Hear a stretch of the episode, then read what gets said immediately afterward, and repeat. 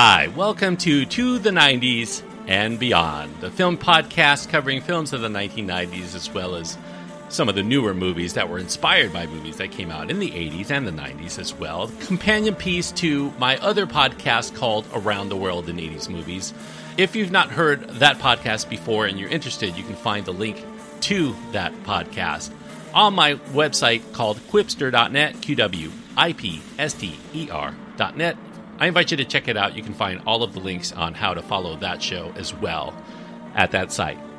To the 90s and beyond, I debuted last week with Mortal Kombat, the film from 1995, and the film I'm going to be reviewing today is also a Mortal Kombat film of a sort that came out in 1995. It's called Mortal Kombat The Journey Begins. I don't know that I would consider it a feature film. I think maybe the MPAA considers features to be at least 40 minutes in length or longer. This film happens to be 39 minutes and maybe a few seconds just short of that criteria, but it was a standalone story and it was released direct to video basically back in 1995 around the release of the live action film in theaters. Now, I would not necessarily typically review a film this short as part of uh, its own podcast, but because this was also produced by Larry Kasanoff, who did the Mortal Kombat movies, and it had effects work that was done by Allison Savitch, who was the associate producer of the live action film, as well as the effects supervisor. And the screenplay was done by Kevin Droney, who also wrote the first Mortal Kombat film. I think there's kind of an obligation here to at least pay some attention to this as part of those Mortal Kombat films of the 1990s. I mean, if I don't do it now, when else am I going to do the journey begins. Now, Larry Kasanoff was the co founder and president of Lightstorm Entertainment. They produced Terminator 2, Judgment Day, and True Lies, along with co founder James Cameron.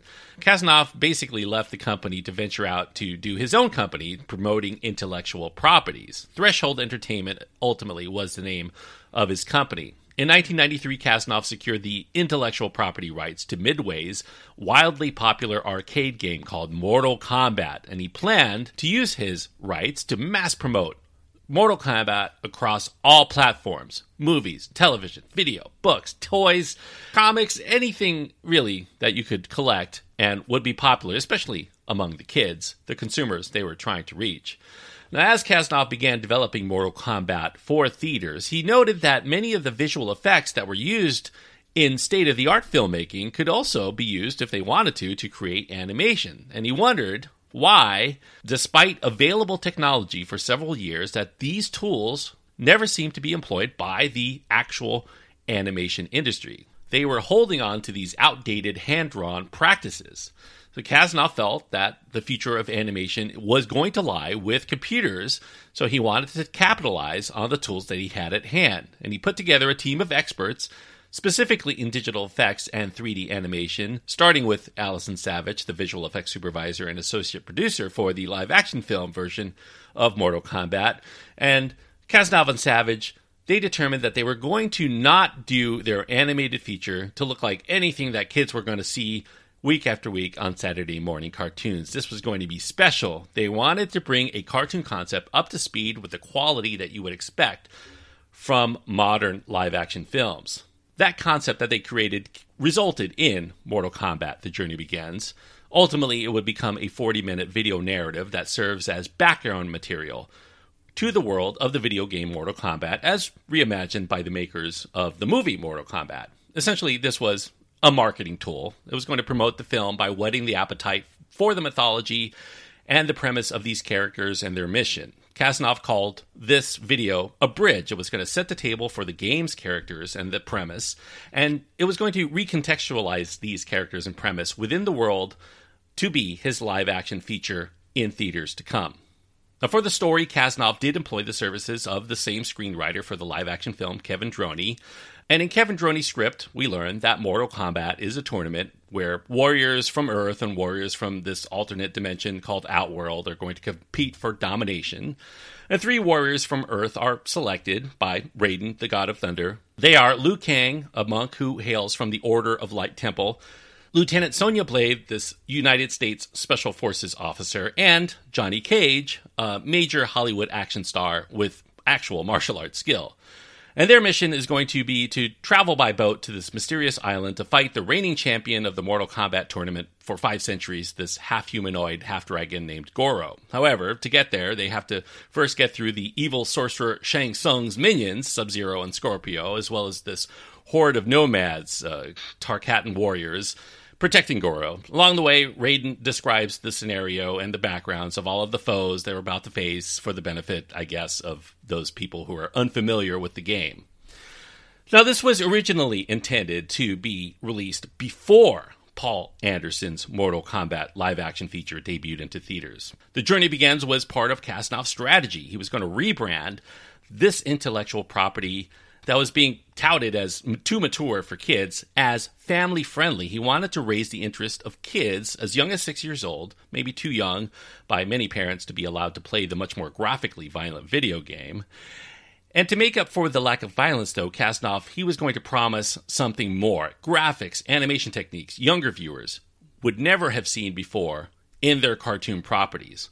So Threshold hired the services to make this come about of R. Greenberg Associates West, RGA slash LA, to perform the digital effects work that were fresh off of big budget films like The Shadow and Demolition Man. And also contributing would be MotionWorks, who did the 3D animation for The Pagemaster and MotionWorks would handle the 2D animated portions, and they would put some of these cel animation elements within the 3D backgrounds using this process called cel integration. And the process would involve building virtual environments on a computer and then placing these hand drawn animated characters within them.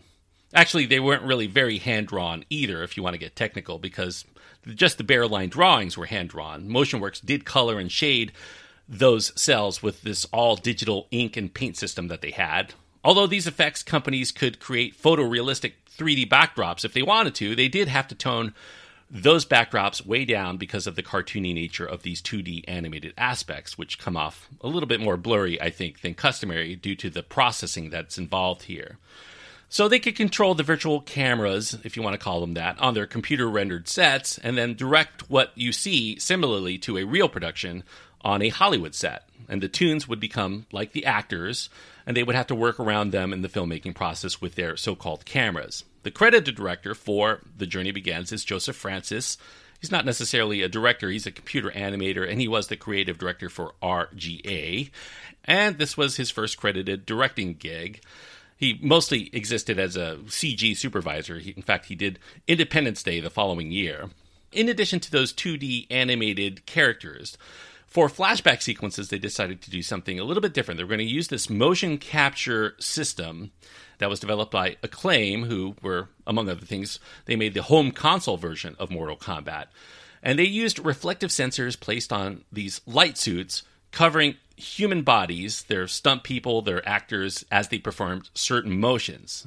Their motions would be performed by their digital avatars on the computer screen in real time.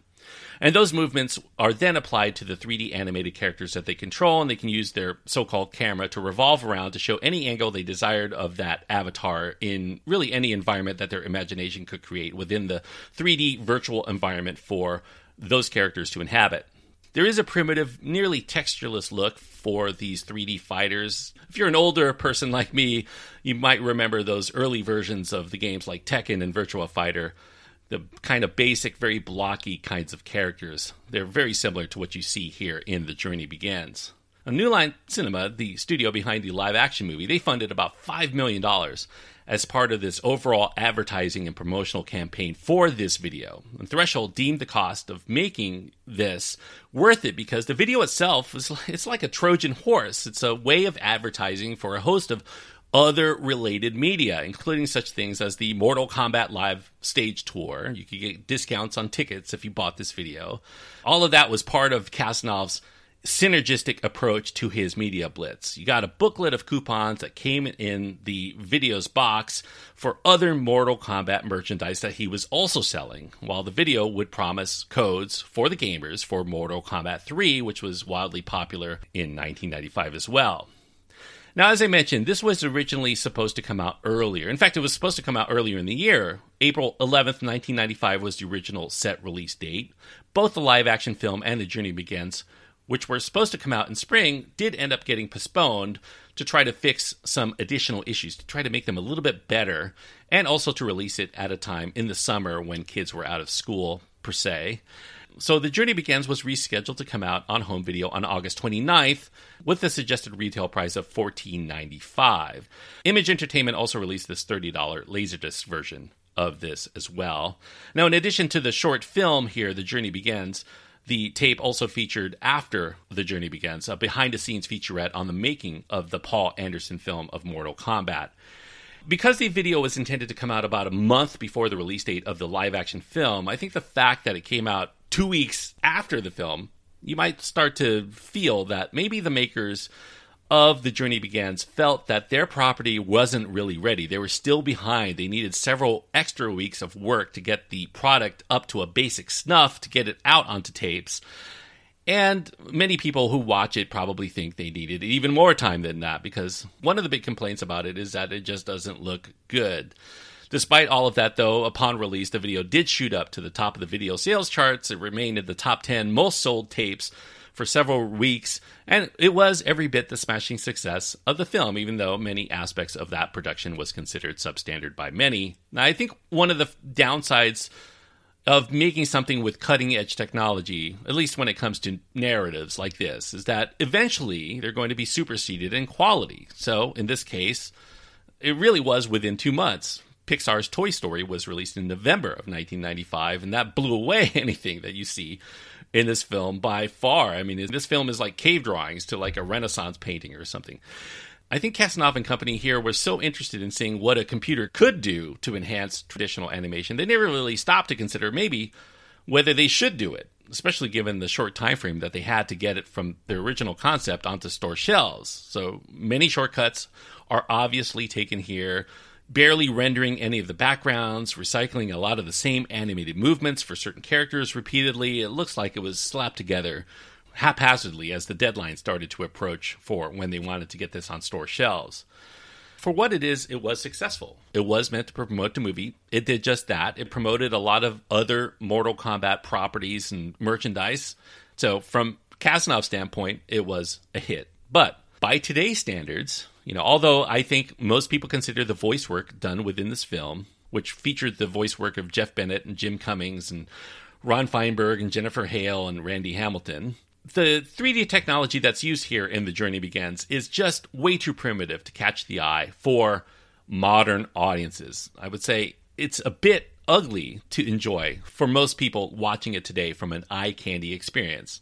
The screenwriter, Kevin Droney, he certainly did put some thought into the Mortal Kombat mythos, developing the backstories for these characters and the worlds they inhabit, but given that only true blue fans of Mortal Kombat are likely to watch something like this in its entirety, I think that this is a short film that is, by today's standards, way past its prime. You know, we talk about on shows like this movies that have aged well.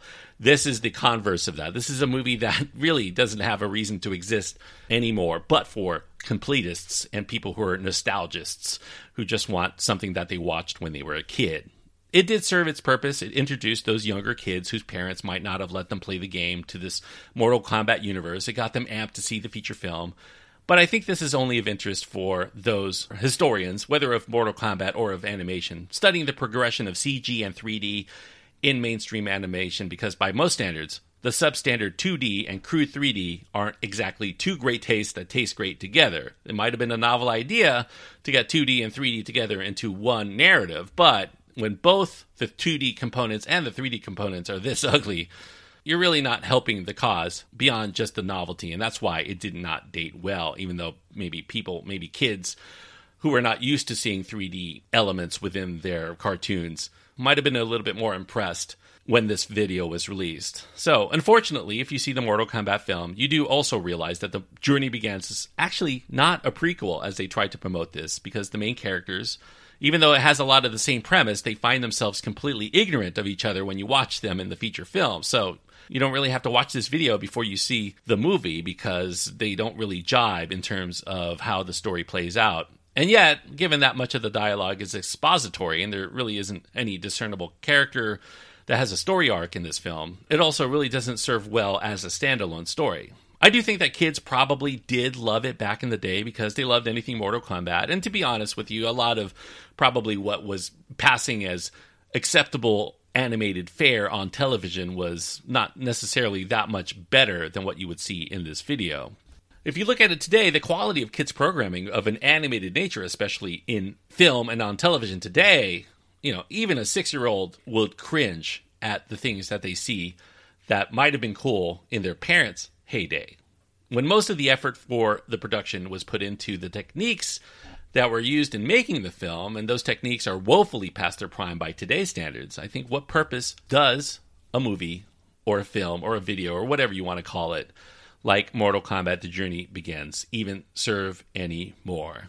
Really nothing, so that's why I can only give Mortal Kombat The Journey Begins, one and a half stars out of four. One and a half stars on my scale means that I do think that this is a poor movie. It's a movie that has not withstood the test of time because all of the focus, all of the artistry was in trying to put together all of these new and novel techniques.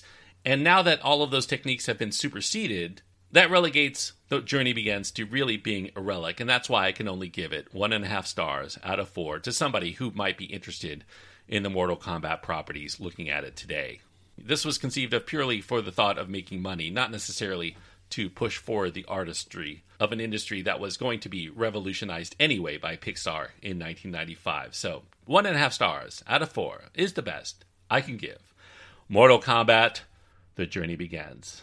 Now, if you have your own thoughts on this film, if you've seen it, by the way, if you have to watch it, it does exist on some video platforms. I've seen it on YouTube, I've seen it on Daily Motion, and probably other places where you can watch a lot of videos. If you happen to have the 2011 release of the Blu ray for Mortal Kombat, the movie, the Paul Anderson movie, it also is like the only special feature that is on there. So you can watch it there as well. I think better is the behind the scenes featurette that is included on this video, which, by the way, you can also watch on YouTube, which I took a look at for the review of Mortal Kombat on the previous episode. So that's where you can find it if you're interested. If you have your own thoughts on this video and you want to write to me, you can find my contact information on my website. That's at qwipster.net, Q W I P S T E R.net. Links to my Twitter feed, my Facebook page, my Instagram, they're all there. If you want to follow me for some extra things that I might say in those platforms, as far as what I'm going to be covering next, well, we'll go forward a couple of years. Yes, Mortal Kombat Annihilation, a movie that's not necessarily well regarded among fans, but there are some people that do champion it for one reason or another. I definitely don't remember being in agreement with that last time I took a look at it, but you know, hey, maybe after watching The Journey Begins, it will look like a masterpiece comparatively. I don't know about that. We'll find out. I'm going to watch it again for the next episode. Mortal Kombat Annihilation for next episode. If you want to keep up with the reviews, check that out. Until next time, thank you so much for joining me on this journey to the 90s and beyond.